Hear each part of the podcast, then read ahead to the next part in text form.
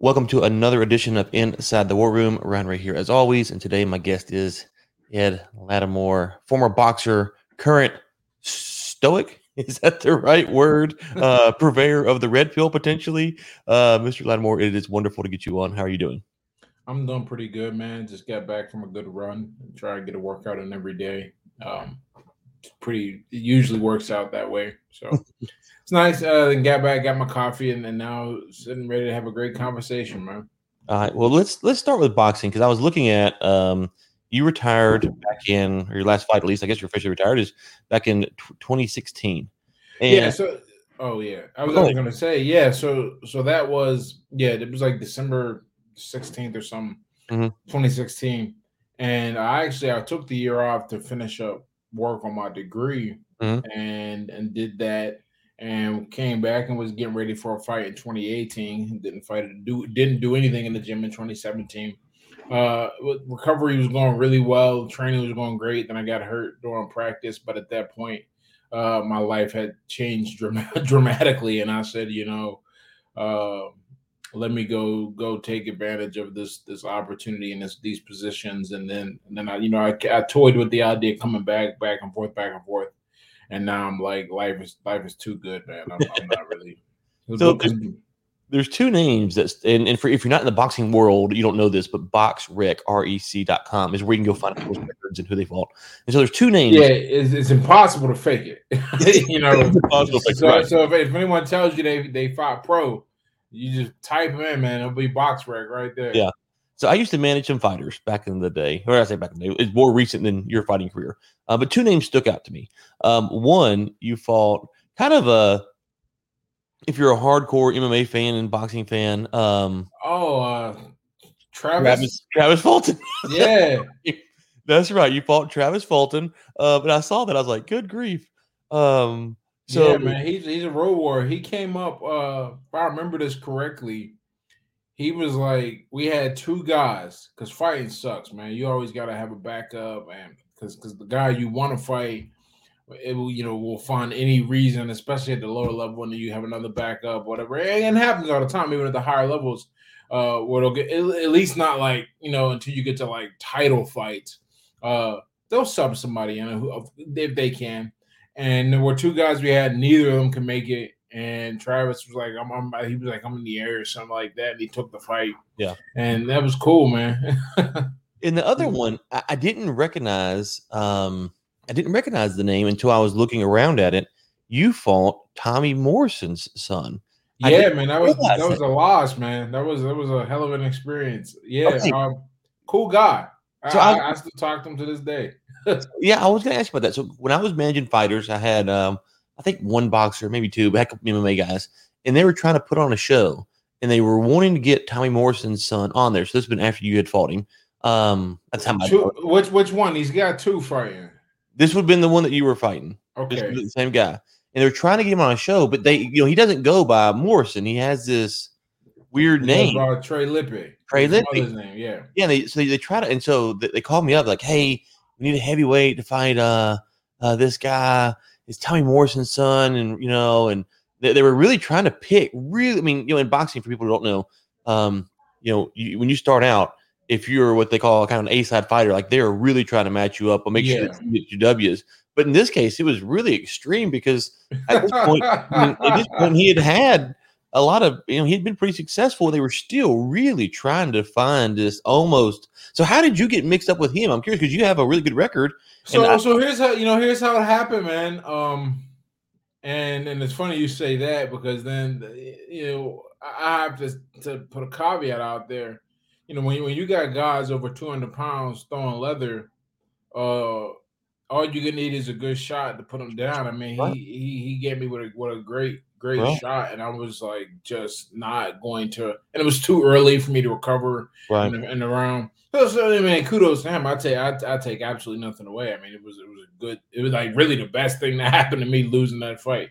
Uh, but in terms of how I got involved, so so behind the scenes, uh, is you know, uh, there are there are agreements, and different promoters have different you know uh, television dates, and a, a TV date is like gold in the boxing promotion world. Mhm. because there's no even now now now that that's changing a, a little because we got streaming services now. And the guys any any promoter worth his salt with a little bit of cash and savvy is investing in a streaming structure so he can kind of be not decentralized.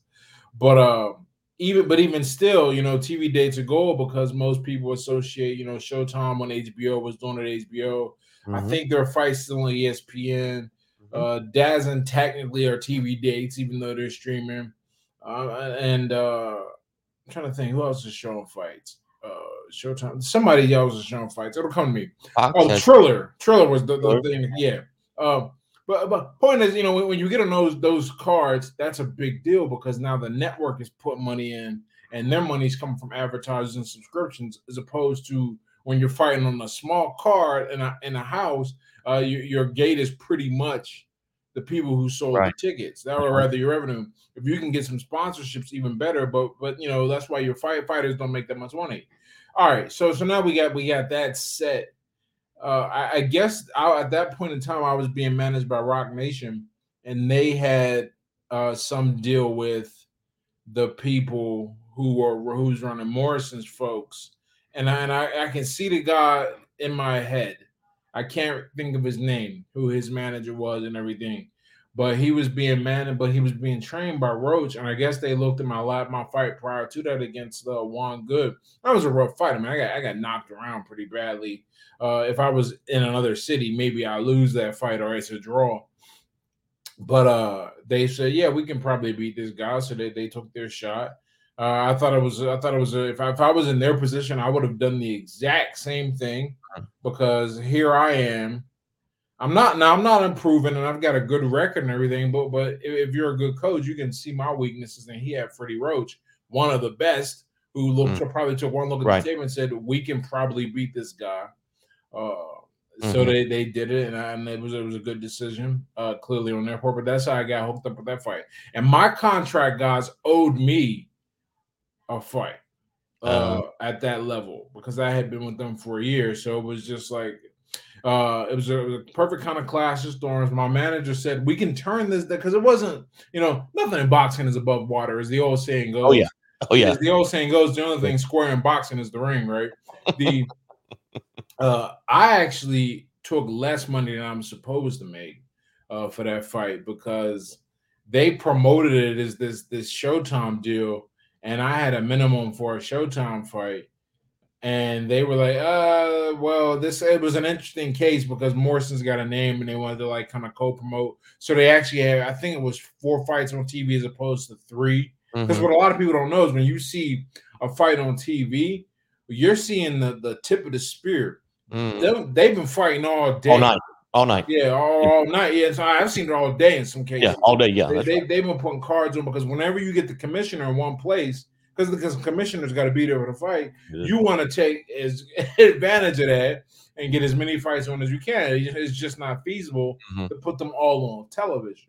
Mhm. So you know that that's how that happened, and and it was. I mean, I I, I had a great experience getting to see kind of the beast and, and really learning about it from that end. Uh, the the business side of boxing is is way more interesting to me than the fighting side because because effectively, uh, what what you're asking guys to do a lot of times is is everybody is trying to be smarter than the other guy.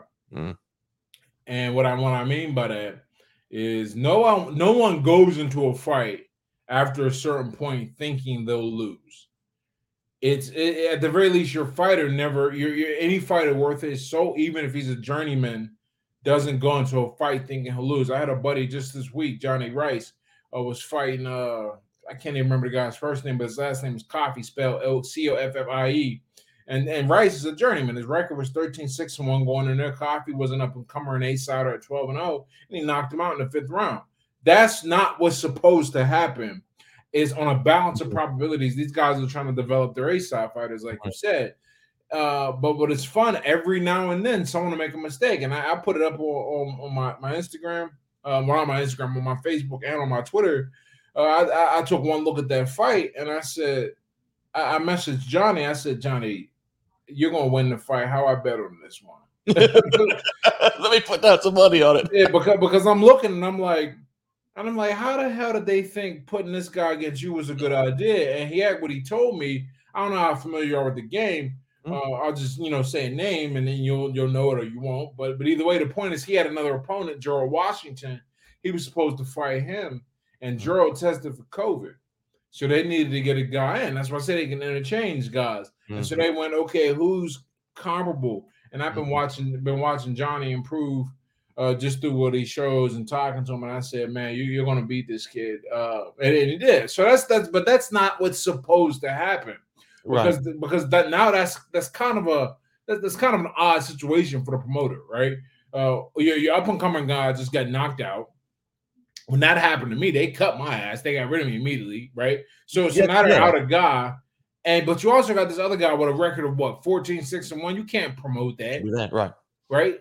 Yeah. Because because those six losses, if he's any if he's a decent journeyman, those six losses are against like legit guys. So so what are we gonna do? We're, we're not gonna give him a title shot. We're not gonna we're not gonna sign him because what are we gonna do with a guy that's 14 and 6? Right. But at the same time, uh we know now we, we now know kind of when we when we go to pitch a fight to a guy, it gets harder for us to go, all right, Johnny's a good test. He's a good test for a guy that's maybe 19 and 0, but now Johnny's gonna cost more money because mm-hmm. he's 19 and 0. Right. As opposed to he, he was a good test for a 12 and 0 guy. Now we know that's wrong. Good. He's too good. and he was cheap. He was cheap at 12 and 0. Now he's gonna be more expensive at, at 19 and 0. Oh, it's funny because uh, we'll, we'll maybe unpack the a little bit here for people who are listening you know, in, in, boxing, you see these guys when when they get to about twenty, depending on the, the division, but twenty to twenty three and zero, oh, some of that range.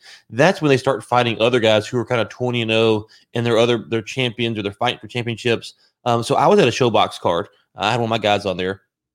And to your point, they had like I don't know nine or ten fights on the card. Yeah. Uh, Devin Haney was the headliner, okay. and so I was sitting next to. Uh, I got a picture somewhere with uh, with a senior uh, Floyd Senior, uh, uh, Floyd Mayweather's dad, and um, all those guys, and he had his crew, and it was I was at cage side or ringside, but you know I think Haney and two other fights were um, were actually uh, on on the Showtime, but they brought in a guy from South Africa, and he was like twenty and zero, oh, and he was kind of the champion for whatever organizations, and so they bring him in, but but even Haney's guys. That even though he was 20 0, they knew. They, they, they knew. knew because here, that's the thing. It, it, I, that's why. That's why the, the the first of all, uh, one, I had no idea. I got. I got. I got to jump jump back for a minute. I always just agree to do a show. Mm-hmm. That's like my thing. It's a big, big thing for me to to give back. Okay, and and to, just do these things. I had no clue that you were like a dude who knew the game. Uh, no, no idea. So that's a that's a pleasant surprise. Okay. Uh, so, so you know, kind of what that said, and, and, and that, that, probably stood out to you too. You know, I'm, I'm mm-hmm. 13 and 0, and, and he's 11 and 0, and and that doesn't really happen anymore. And that was the big story around that fight. Uh, guys putting their records on the line that early mm-hmm. in their career, but that that doesn't really happen. But to but to your point, everybody thinks they're smarter than the other guy. Mm-hmm. So, uh, but but that, that's part of it. But there's also an incredible marketing engine it's just the fighters don't really benefit from it, uh, or maybe there's not that much money. Who knows? But yeah, he's twenty and zero. Oh, but but we know that like they just look at the film, and now there's film for everywhere. You know, back in the day, this was probably a bit more difficult to deal with. That's why they say the old school fighters were probably better because because your your freaking twenty and zero oh back in the day was against twenty. You don't know. I mean, you you gotta do is take somebody's word. Now, now everybody wants to put the film out. We, we can see, you know, did you did you improve your footwork? Your punch is good. You know, what, what you? And guys talking out as a network. It's a stronger network. But that 20 and 0 guy from South Africa, we know he didn't fight anybody. Like, like hearing that 20 and 0 from South, South Africa, who who did he fight? Right? Uh, and you look at that, and and BoxRec is funny. BoxRec actually puts stars next to your. Mm-hmm. Eh, if, if, you don't have any stars on your 20, um, this is a good test for you, and, and that's and, and and from their perspective, that's great because what should happen is you you go below that guy, you got a 20 and on your record, it looks nice. It's all marketing to to everyone else out there, but it looks good. And plus, it is kind of legit because at 20 and 0, what you have is is is um Right. you have confidence. It's, that, yeah, so you can't just min. It's not. It's not like two and zero. You know, I don't know many amateur fights. I've got it pulled up right here. Um, and that shows amateur fights. But yeah, he's twenty eight and two now. Uh, so if you want to look it up, I cannot pron- pronounce the gen- gentleman's name, but Devin Haney fought on um uh January eleventh of nineteen. I thought it was a different time of year, but anyway, January eleventh of nineteen uh, in Shreveport, Louisiana. That's that card is the card I'm referring to. Oh, okay. Um, so, so for anyone listening, they want to go look it up, go watch the fight or whatever. You can see me sitting there next to uh, Floyd, uh Mayweather's crew and uh, Devin Haney's crew, I guess in this case. And so it was, a, it was. A, here, here's the cool thing, right? If, if that guy somehow wins, and, and they write these things in all Oh, Yeah. the time, if he wins, he'll automatically be signed to that promotion. Now they got a 21 and 0 guy to Mhm, work with off the jump. They, they they didn't have to do any work building his record up. mhm. He just showed up. So so it's it's a really fun engine. You know, in the end, uh, the fighter is the one who is kind of the bottom of the barrel in it, but it, it, it's interesting to learn and see how that works. I really, I'm a big fan of of the Logan brothers and what they're kind of doing to disrupt things because if any if any fighters and promoters are looking at this with a shred of intelligence and not just kind of Mhm. preemptively judging, they're going, okay, get the platform, getting the distribution because because because fighters don't understand this. And, and, and I don't know if you've ever had this discussion with a fighter. Uh, they All the understand that the, the, the reason why you're not getting more money is because here's the thing: the venue holds a thousand people. We sold uh we we sold 90% of those tickets and and 70% of those were general mission at 30%. We got to cover the insurance. We got to mm-hmm. cover your opponent in case you want some you want a killer. Right. We got to cover your opponent. We got to get him here. We got to put him in a hotel. We got to cover the ring. We got to pay the doctors, right? And then and then just maybe just maybe I the promoter won't have to come out of my own pocket to cover it. And, and here's the other thing. And, and so I, I stopped managing fighters at the beginning of 2020. And I've I've thought about getting back into it. Not the point of this discussion today, but I would have to tell them, guys, I'm not trying to be rude. No one cares. Here's the thing. No one cares. Like when you go there to fight, no one cares. Okay. You might bring in, you know, 50 or 100 people. That's your crew. Shit, you, you bring in hundred people, you're you're a rock star. I'm, I'm, being, I'm being generous. You gotta, you gotta, yeah, you gotta pump it up a little bit. You know what I'm saying? Yeah. But okay, if you bring in 100 people, you're a rock star. So maybe, but you probably right. You probably bring on one table, two tables, 10 to 20 people, right? Okay, no one cares. And if you go to these regional fights, what you'll see is, um, by the time the main event gets there, unless the main event is a really a star, the crowd's gone. Yep. Are they are they are they so drunk that you don't the, the the sober people are gone.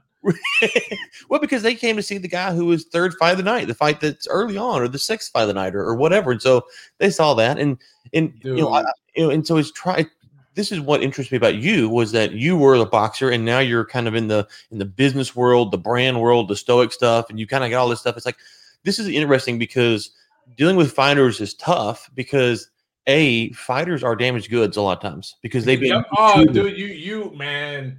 That's why I said what what I, I cannot tell you how awesome this conversation is already. But like because you, you know Mhm. you you know exactly. I Mhm. actually because I'm working on this article right now because everyone asked me because it's it's a common question and yeah, yeah you you you you'll understand it. You haven't even broached it, but but uh regular people always ask why I quit fighting. I only had one loss, and I'm like because I make like 20k a month on the internet. That's why. Right. I mean, it's, pretty- it's pretty much why. Like I could go fight, but like, uh, it's a hard life. It's a hard life, and it's and, and it's an unforgiving, miserable, thankless Mhm. life. Mhm. And if you get into fighting, I say this all the time, at least in the United States, if Mhm. you get into fighting, if you're athletic enough to do something and really go somewhere great, then then I gotta ask why you're not on the gridiron on the basketball court, or if you're a white guy on the hockey rink or the baseball diamond. I gotta ask what happened. And usually it's because you was breaking the law. you know th- th- that that- so that's you know my, my son you know we're actually going to the ufc we, we're, we're uh, driving down to houston uh, this afternoon to go to the ufc this weekend my kids love watching the fights and they always ask me um, you know about a fighter and you know this that and the other and they'll um, especially when i was managing the fighters and stuff and um, you know and i always tell I said, guys you know we gotta understand that a lot of these guys and i'm not trying to be judgmental here they just came from rough backgrounds and this was their way out and you see that and boxing uh, is even 10x more because boxing Uh, for those who don't know, a little inside baseball here, boxing gyms is like 25 bucks a month to go work out in, whereas MMA is like 125. So Shit, actually, I'll, I'll do you one better. When I first started fighting, the first three years of my career, I fought at a Mhm. community gym. It Yeah. was it was funded by a grant. I didn't pay a thing. Right.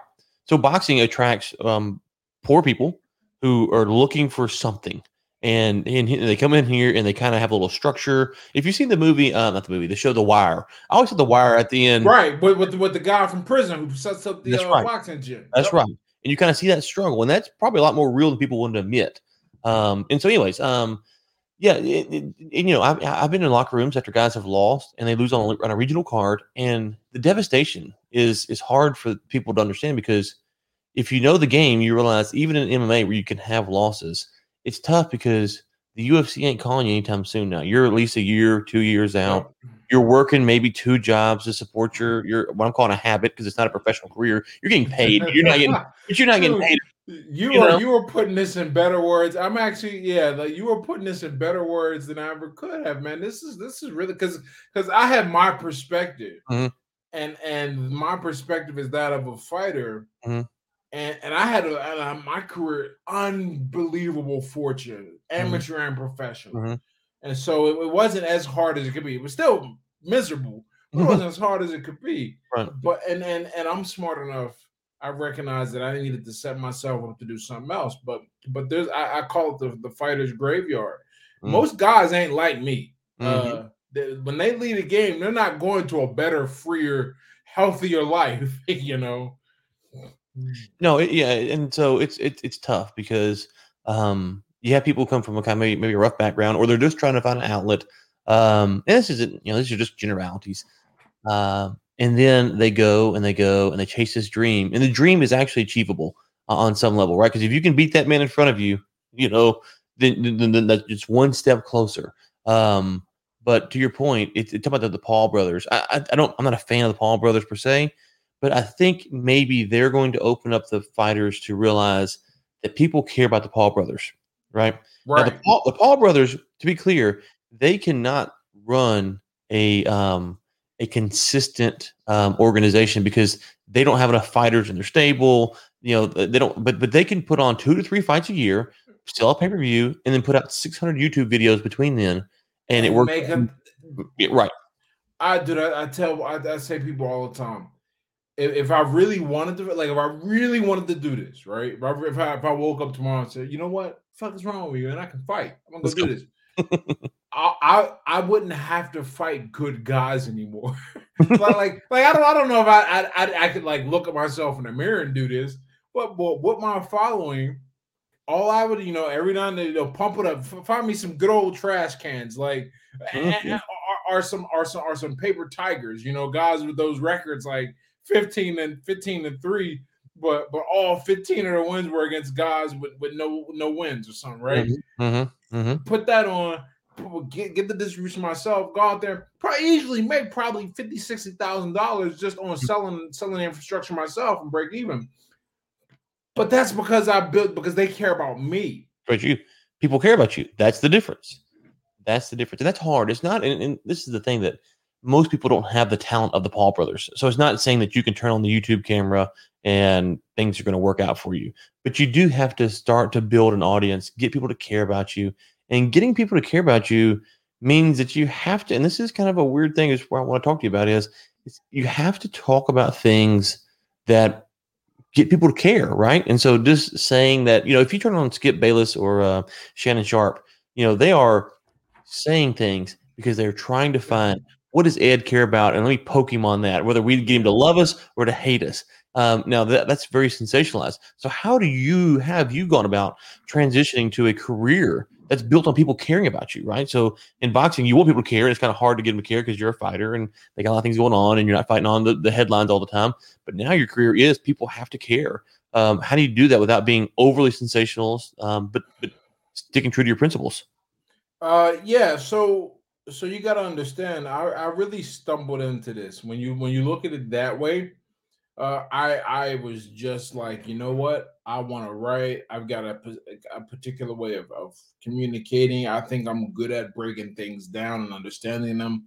Let me let me put this to the internet. And that's always been kind of my dream. I, I, have always been a big fan of blogs. The idea fascinated me that I could just bypass the mainstream and exist on the internet. I had no idea that like everybody would be on the internet one day. and so like in, in many ways my reach is greater than you know than than a lot of people who, who right, right? But they they don't I, I say all the time they, they they really don't care about me or they care about how I can help them. And from there, they come to care about me. So I guess to answer your question, what I'm always trying to do is help. Very little of my stuff is inflammatory because I, I, I just don't want one when you go down that route you have to become inflammatory there's, no way to separate the two and I'm, I'm just not interested in that that stress because I can feel that and I can feel how out of peace that makes me so I try to be at peace and I try to, to not be an inflammatory presence I try to be a helpful presence the, my, my website is is bunch of stuff I mean you read through my website I mean I, I teach you uh yeah, you'll you'll get a bunch of game about how to improve yourself, and I'm always trying to add that in different aspects in different areas, in the ways I think and the way I was, ways I've improved myself. Uh, it it really just so happens that people care about getting better. you know, people people care about my my perspective on things, and and and I, you know I I want to call myself this this branding genius, but the reality is I'm just a guy who who recognized that that I have a thing to say and people care about it. And, and then you know you be prolific, you put stuff out there, and, and it ends up working out. A lot of people are too afraid to not now. Also, I don't, I don't want to make it sound like anybody can just hop on and, right. and do what I do. Uh, you, you got to remember, man, I got I got a life. I'm 36 now. One of the things I say about being 36 is I've been an adult more than half my life now. Right? That that's kind of significant. Right. right? Uh, then you know I've got the experiences of, of doing a very difficult or a few difficult things. I mean, I think I think three of the most challenging aspects of my life. You know, to do one or two is enough, but to have three in, in one person, uh, and, and, that's arguable. There's maybe four or five or six. You know, we got the, the professional fighting that gives me a perspective. Mm-hmm. I got going back to school as an adult and getting a degree in physics, not a slouch degree, man. That, that's a real top like I was in there, I couldn't phone that one in, right? right? right. No papers. I had to solve problems. Uh, you know, getting getting sober and staying that way, and then talking about it and bringing that experience and where I grew up. I grew up in in, in public housing, man. At risk mm-hmm. kids, single mom, all that. Like all of this comes together. And and I'm always trying to pull ideas from it, and I'm always trying to get better. You know, it's not just enough to be here. And because I have that background plus this brain that's very good at thank goodness you know wherever it came from uh this this brain is very good at, at taking the essence of a, of a thing and seeing a problem and then breaking it down it's good and then you know i'm lucky too i was born during uh, i was born as a millennial I, I, still contend that even better than gen z uh, the millennials have a distinct advantage on the internet because because we we have one foot in a world where none of this shit existed. I mean, and none of it. Like, I mean, it got got legit memories of like not having GPS, not yeah. having texting, not having yeah. social media, not even having the internet. Forget about wireless internet and smartphones, right. not even having it. Mm-hmm. And then it comes along, and then these devices show up. So, so a lot of us were building a real legitimate life as opposed to trying to just show out for the for the for social media. And it just so happens that some of us did some hard things, and and people take and find a lot of interest in that, and they go, "I want to be like that guy. I want to follow what he says." Uh, I, I, I liken it to uh, a lot of these guys who come out of the Navy SEALs make brands of themselves. I don't think any. Let's put it like this: If you go into the Navy SEALs thinking, you know, this is gonna be cool, I'm gonna be the next, you know, Leif Babin or Jocko Willink, right? Yeah, you can get your ass. Yeah, like you, you won't make it. Right. Right. So a lot of us had really pure motivations, and then it just so happens there was a world after that. And and I I am very much the one with I had like when I started fighting. I mean, it wasn't when nobody was no one was streaming fights. Uh, you, there wasn't even really. I mean, there was some YouTube, but not really. I, it was a thing I wanted to do, man. I needed to I needed to develop myself, and I, I, think I chose the hardest school to do it, and I'm really happy I did.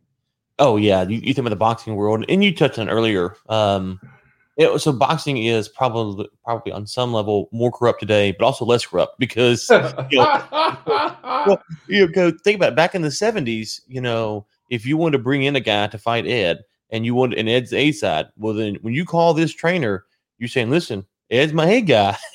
Who you send me?" I need to know. I need to know. Right. You know, you, you want to talk about how corrupt things used to be? I watched um this is good this documentary uh, I think it's it's either about Marvin Hagler specifically, or about the you know I call them the Fantastic Four: Leonard Duran, or Hearns, and, and Hagler, who all fought in the seventies and eighties, and they were talking about uh, how how Hagler was like. I mean, he I guess he was like thirty something and oh before they gave him a title shot.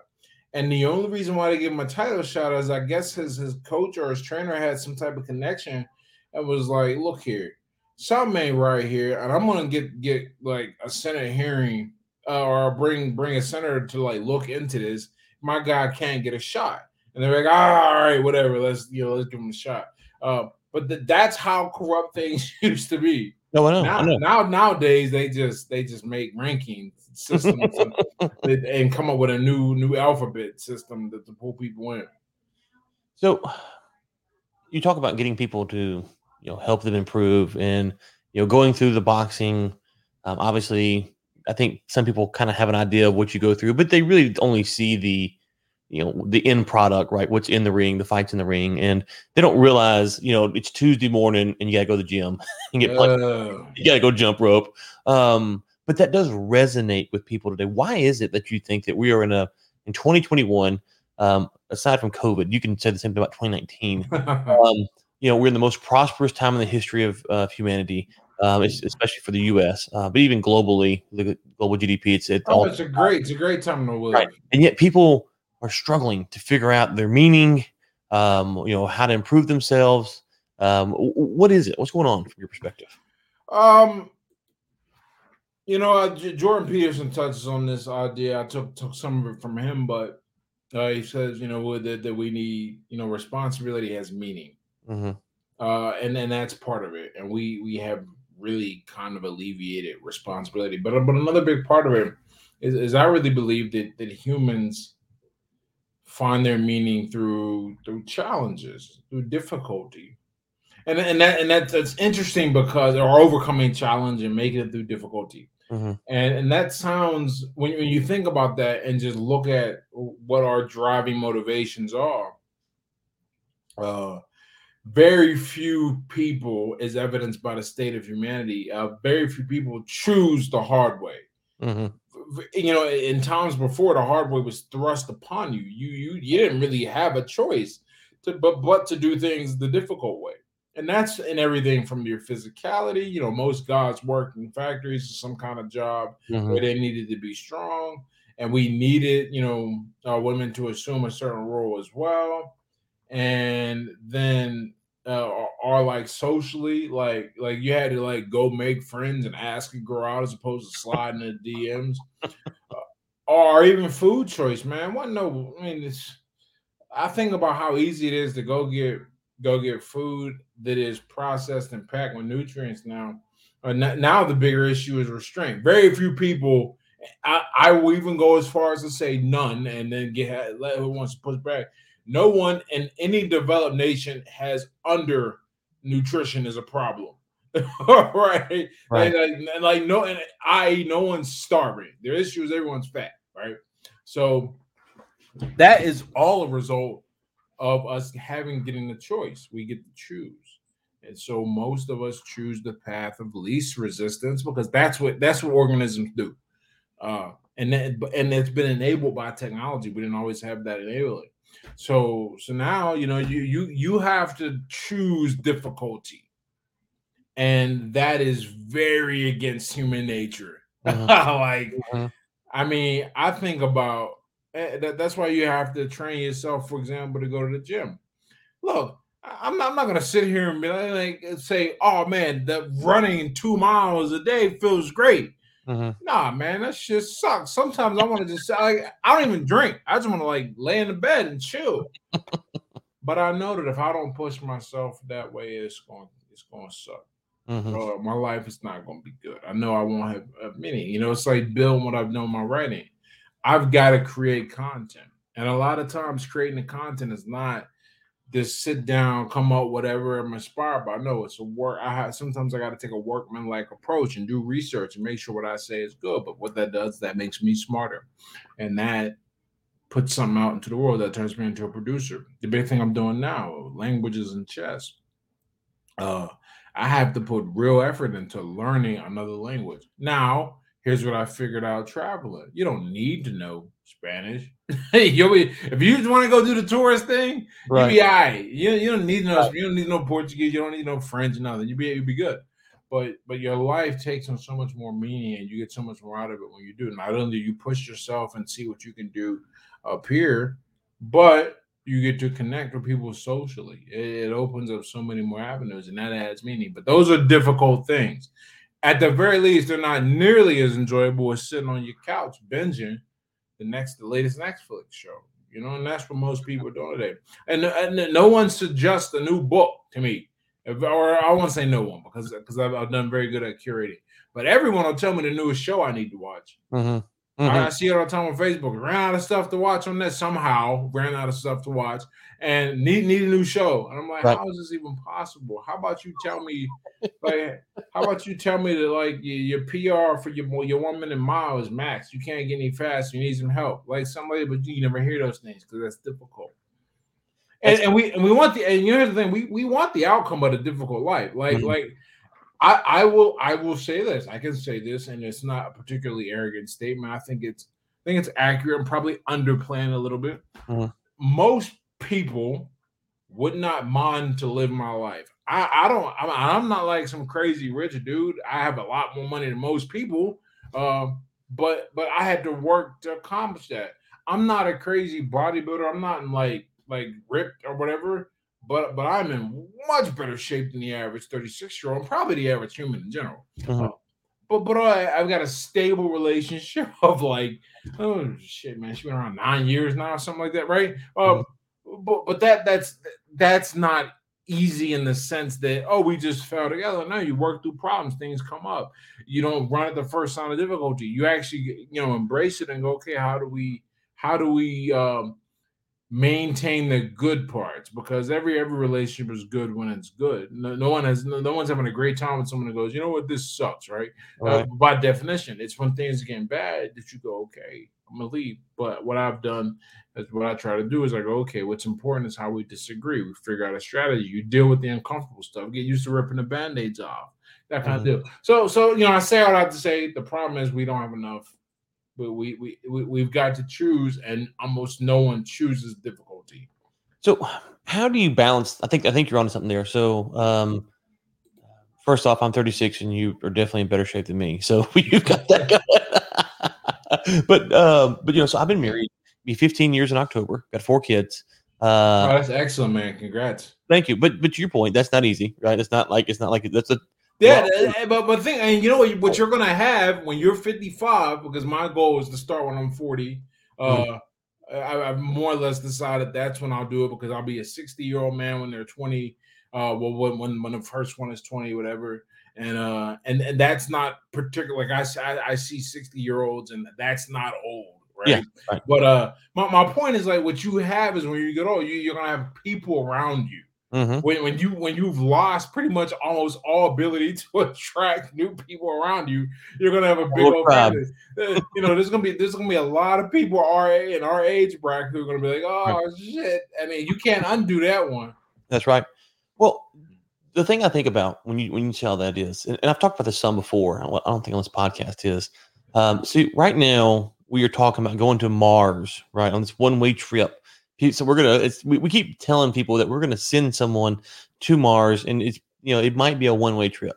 I, I suspect that day will never come for a lot of reasons. Um, but the main reason is is because the explorers of old, whatever you want to think about some of the stuff they did, they believed that the reward was worth the risk. Crossing the ocean, going going to this unknown land, going through all the problems that you're gonna have at sea, where you're gonna be, you know, potentially get storms and pirates, and you're landing on a foreign nation. You don't know what's gonna be there. They believe that the re- reward was worth the risk. In modern society today, there's not a lot of reward and risk, right? Because to your point, if you want to eat, you want to kind of stay um, above board. That's I'm not talking about being rich, but just above board. That's not exactly the hardest thing to do. Um, and so, if you really want to go after something, you have to risk, and then you have to believe that there's a, a, a reward there. And a lot of people don't get that concept; they don't connect those two things. And so, um, what, what are your thoughts on that? Yeah, um, there is. I, I always say that you know you you got to have some impetuous. Your life has to be uncomfortable in, in some way, shape, or form. And not only has to be be uncomfortable, you can't get used to that com- discomfort. And I see, I, I know people they get they they they turn their necessity into a virtue, and they love being mediocre, or they tell themselves that because because that's a lot. That's a lot easier than raising yourself a level or two, whether it be uh, making enough money to get a nice place, Mhm. or, or getting yourself and you know and having some discipline about what you eat and some control and you know and that that type of thing. It's a lot easier to just say you like it, and a lot of people do that. But in terms of taking the, the that's the mic the micro level, I guess, on the person.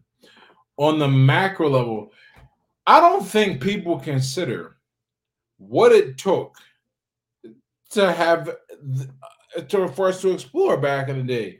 You know, now we, you know, I was telling somebody else I can get in a plane, be anywhere on this planet in under 40 or 48 hours. There- There's nowhere you can't go in under 48 hours, right?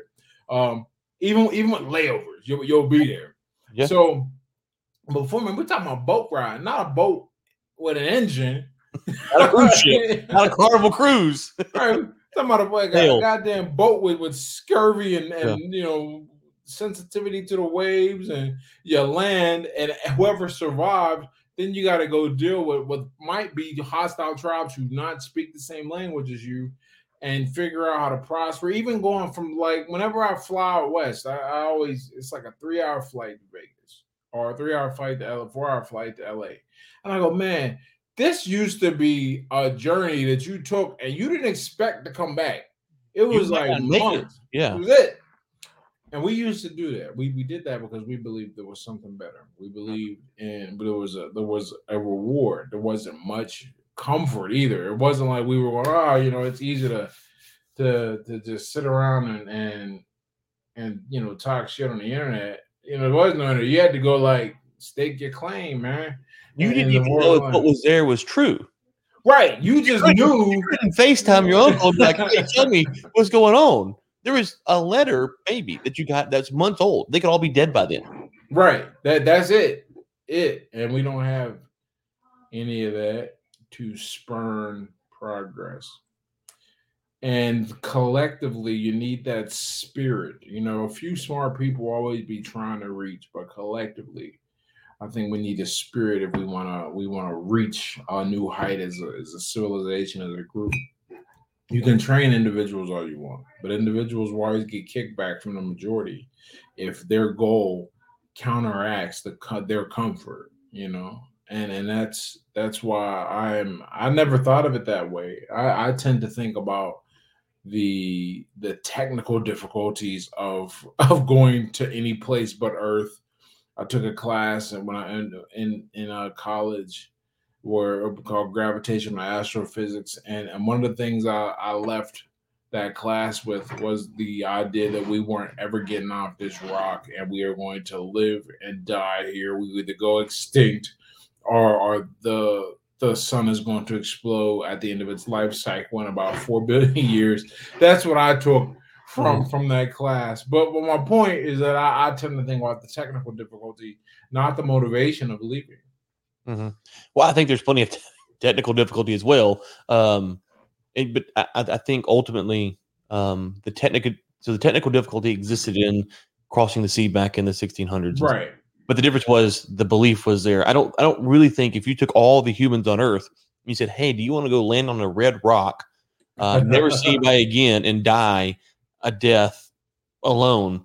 there's just not a lot of people who are signing up for that. A and B, the ones that are not many of them would be qualified enough to do that. And so I, I don't think you have the the the the potential to even push through the technological problems because the, the reward is just very small. You go down a rock alone. Yeah, you're named history, but it's you know it's anyways. It, there's nothing. I don't think there's, there's much. There's, there's yeah. not. You know, it's, not it's, this it's, it's not the same. It's just it just doesn't have that same cachet. That's just my take on it. Whereas you know if you said, hey, we're gonna go find this new land. Uh, and we're gonna colonize it. We're gonna get some gold or whatever we think's there, spices. Um, yeah, you know, let, let them figure out there's gold up there or some, some or platinum or something. Uh, maybe not, maybe not the collective, but enough people at that point they're gonna be like, "Oh, you mean there's gold?" Like, I, dude, I was watching this. I saw the story where they were talking about how uh, asteroids probably have a bunch of gold on it. It just makes sense. And they were like, they will, we'll figure out how to land on an asteroid mm-hmm. uh, if that happens. Ed, I'll let you go land on the first asteroid, okay? you go land on it first. I'll come second. Uh, you go ahead and land on it. So figure it out. figure it out. Um, talk to me about being red pilled. You have a speech online. I'll link to in the show notes about being red pilled. Uh, why is that important to you? What's the point of the, in talking about that? And what does it mean? Uh, you know, so so in general, right? There's the general and the specific application. I, I make sure I give both because uh, it sometimes people take things out of context out of good and then not in good faith. You know it's one thing to be confused because you genuinely are confused and, and perhaps my explanation wasn't clear. It's a totally different story when you try to find contradiction in, in the wording or the ideas. And then usually and I'm, I'm a smart guy or i try to be a smart guy and so i put a lot of thought into how i define things. So i know that if you find a contradiction in how i did it uh, you you typically are going to. You, there's a good chance I'm going to make you look look dumb and raise raise your raise your um, issue with your your explanation. Anyhow, I say all that to say that the general idea of the red pill is just understanding the the true motivations and purpose of anything that you see right, or anything you experience. Uh, there's the good reason that they tell you, but then there's the real reason. And, and our goal is kind of being red pilled is to understand the real reason. Now, it doesn't always, it's not always cloaked, and sometimes the good reason is the real reason, but very often, at least often enough, where there's a phrasing and a terminology about it. Very often, the real reason is not the good reason. And once you understand the real reason, that would, in most cases, alter how you proceed. So it's a it's an active kind of deception that, that, that may, for the greater good, be necessary. I'm not I'm not saying that it's always best that everyone knows the exact truth and as red pill about everything. Uh, for example, I think you know one of the things that sustains our economy and our relationships is is a general blue pilling, the opposite of red pilling, a general blue pilling of of uh, men in relationships. The problem is that you know when you are now we're getting into kind of the specifics in in in uh, in the dating world, the intersexual dynamics where it was originally conceived, is that uh, when you the, the red pill there is just understanding the, the, true nature of women all right? Uh the and, and i say that yes it is it, society it is society and our economy is kind of dependent on men being blue pilled and this actually wasn't a problem for most of culture because because we had an implicit agreement. I'll pretend and then i don't remember where i read this but they were like i'll pretend uh, you, if you tell me there's an elephant in the room, I'll pretend to see that elephant and I'll go along with that game as long as you don't require or ask anything of me uh, that makes me run that makes this illusion of the elephant not my best interest to maintain right? That that was kind of the the implicit agreement that we worked out, but amongst the sexes, right? So, for example, I'll pretend that you, you know, I'll pretend that you're sugar and spice and everything nice. You don't go out and post selfies of yourself looking for attention on Instagram, and you don't take half my money in divorce. That's that's the, the all right, uh, or rather, you know, or, or I'll pay for everything on a date, but you don't go on a bunch of dates and screw a bunch of guys. Whichever guy you you end up with, you know, that's kind of who you end up with. And that was the implicit deal, right? Now things have changed, and so the rules have to change. Where men are behind, where we got a red pill is men are still operating on the old conditioning. They don't realize the game has changed. Go, go, go bring flowers to a girl on a date, your first date, and see how that works out for you. That used to work because there was an implicit agreement. I'll be polite and nice to you, and you'll be nice. You know how, you know, and if it doesn't work out, you know, it doesn't work out, but you, you're not going to ridicule me for it. You're not going to make a post about it. You're not going to go with a guy who treats you like shit. Yeah, it's just going to be because I wasn't uh, your match, not because the dope dealer who plays in a band and is unemployed and, and doesn't even want to be with you seriously because he's a more exciting match kind of deal. So so now that the the structure has changed, our thinking has to change. And if it doesn't change, well, you you uh I actually, you know what's funny? Now that I say this, I think to call these guys blue pill is a bit of a misnomer because part of being in a blue pill, where we keep the analogy to where it came from the Matrix, is that you just kind of go on blissfully, right? You're not you're not unhappy, you know. Part of what part of what's implied in the Matrix is that knowing the truth has a burden, okay? And you can go back to not knowing it and be relaxed, but now not knowing hurts your heart, and that's why you have to. That's that that is exactly why it is it's imperative that guys kind of kind of open their eyes. Now, what they do with that information, I was just having this this discussion with another guy. What they do with that information uh, is is up to them. Some guys decide that they're going to rally back and you know save the West. Others are like, I'm going to make a family. Others are like, forget that, enjoy the decline. I'm just you know uh, sleep as many women as possible and hang out. Maybe other guys are like, I'm going my own way. I want nothing to do with this. Uh-huh. But they all do it from a position of knowledge. It is when you make make decisions from a position of ignorance the problem position of a blue pill. So hope that that kind of sums it up. Yeah uh, so i, I find that interesting and um i know we're up on time here so i'll try to keep this short. Um it, it's tough because you do live in a we do live in a kind of the matrix is great with the blue pill red pill and you live in a world where people um, they want to go along with the status quo because that is comfortable to them. They don't have to buck the system. Um, in the red pilling um, is is fascinating because then you kind of step outside of that. Uh, I think the problem that we're seeing with kind of the the red pill society, which I'll be happy to put myself in as well, um, is that to your point, I don't think people really have the structure to know what to do with once they're red pilled. And so if you take right, if you take, you know, so if you take something, you say, okay, well, um, and and I'll, I'll say all this here. I won't let you. You don't have to respond to this specific example, but if you take um, a political person A, and you say, "Well, I'm red pill now," and so uh, I know that these people are lying to me, but this person here is kind of represents my interest. The problem that you see is that the red pill people then become blue pilled on the red pill candidate, or or, yep. the red pill, or the red pill idea, whether it's a political candidate or, to your point, how to operate. And so they they actually become blue pilled in a red pill way because and it's almost it's interesting. Politics is interesting and this is you know some something that, i don't i don't really talk about much anymore but anybody you know can see me on record several times saying this and it's 100% true. Uh, i don't vote. I don't pay attention to politics because i understand that no matter what side it is everyone is jockeying for some agenda that is not typically in my best interest and mm-hmm. almost never purely motivated by the people's best interest.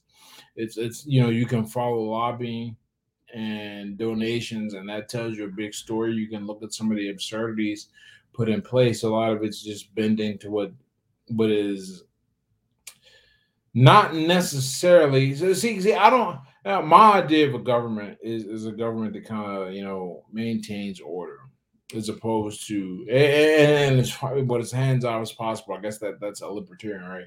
But mm-hmm. what you see is that there's a government that has its agenda, right? Whatever its agenda is, and whether that is a blue or a red agenda, whatever, and then everything else is based through that agenda, and then all the marketing is done through that because they recognize the people see that and go, okay, I'm going to vote based on this. I'm going to vote based on that, right? And and what I've observed and this is one of the benefits of growing up disenfranchised and, and poor right. through through four different administrations uh, on both sides, Republican and Democrat, Democrat, you realize that, that nobody's coming to save you. Uh, That's right.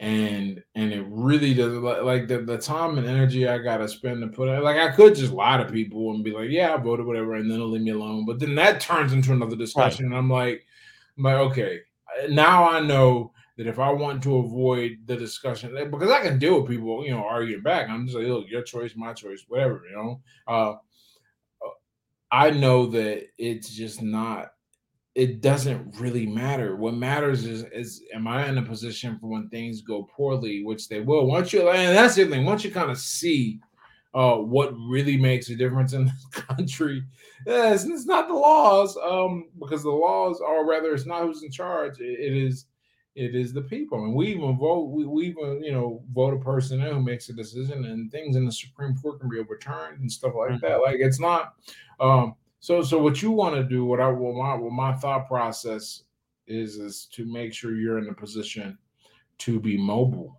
and to to ignore a lot of things if you want to. Like like right now, you know, I've got I got one level of freedom. I don't have to I don't have to work, so I don't have to watch what I say or think. Not that I have that issue, but I don't want like like it's it's it's knowing I won't have that issue, right? Uh, so I don't have to worry. I'm do that. Uh, I'm I, I I know I know at least one other language good enough to live in another place and working on my second and third simultaneously, kind of. Uh, th- that's another thing. My my fiance is is not an American citizen, so when I marry her, I'll be able to get out. Uh, that's another thing. So I'm, you know, I, I think of these things. That that's my response to it. But everyone has their own response. I personally like to follow data and you know, I understand that I'll make a conclusion based on that data, which may or may not be accurate, but it's a data-driven conclusion. It's not an emotionally driven one. And what I see is that this displaces America is always going to be America because America is a great, uh, interesting anomaly, really, in history. But uh, technology has done a number because everyone is taking the easy way, and and we got to make sure that we can we have a way around that, around the worst that can happen. Okay, I'll let you go with this one here. You have a tweet from June 5th, 2021 at 6:42 a.m. Normalize good manners and etiquette.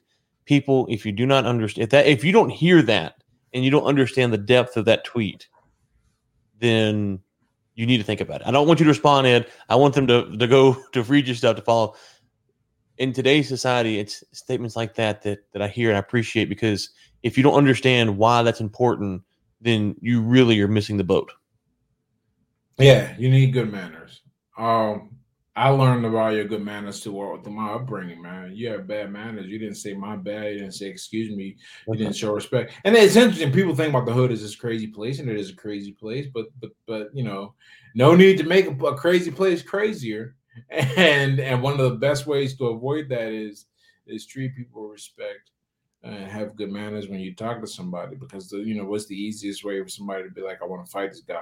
I don't like how he was talking to me. You ain't got to say it like that. that's exactly right. you're right. So I always say this if you go to um if you've been to an emerging market a third world country one thing you find out pretty quickly is they don't obey traffic laws. Like traffic laws are optional in a lot of these countries. And it, you know, as an American, you know, where everyone stops and we go and we go, you realize just not stopping at the traffic light or running the red light seven seconds past, like in South Africa when I've been there. You know, if you know the light turned green, right. looking around, they're like, "In Mexico, man." no, don't go. You go like seven seconds before everyone clear through. It, it, it, it's those type of things we don't realize in the U.S. is how much they are the fabric of our, of our society and having etiquette, etiquette, etiquette and manners, um, treating people nice. Uh, those are just the fabric that we have to we have to preserve if, if we're going to preserve any semblance of a society. Okay, edlatimore.com is the website. Uh, at Ed Latimore on Twitter. You're on Instagram as well, the same, I believe. Yep, I'm Ed Latimore everywhere, man. I I got I got that name on on lock. I'm not. There you go. well, listen, thank you so much for doing this. I really appreciate it and enjoy the time. Uh, listeners, go check out Ed's stuff. He's got always good things to say. Uh, and with that being said, we'll talk to you. Uh, let's see, this is Friday. I guess talk to you next week. Awesome, man. It'll be good to hear. I'm looking forward.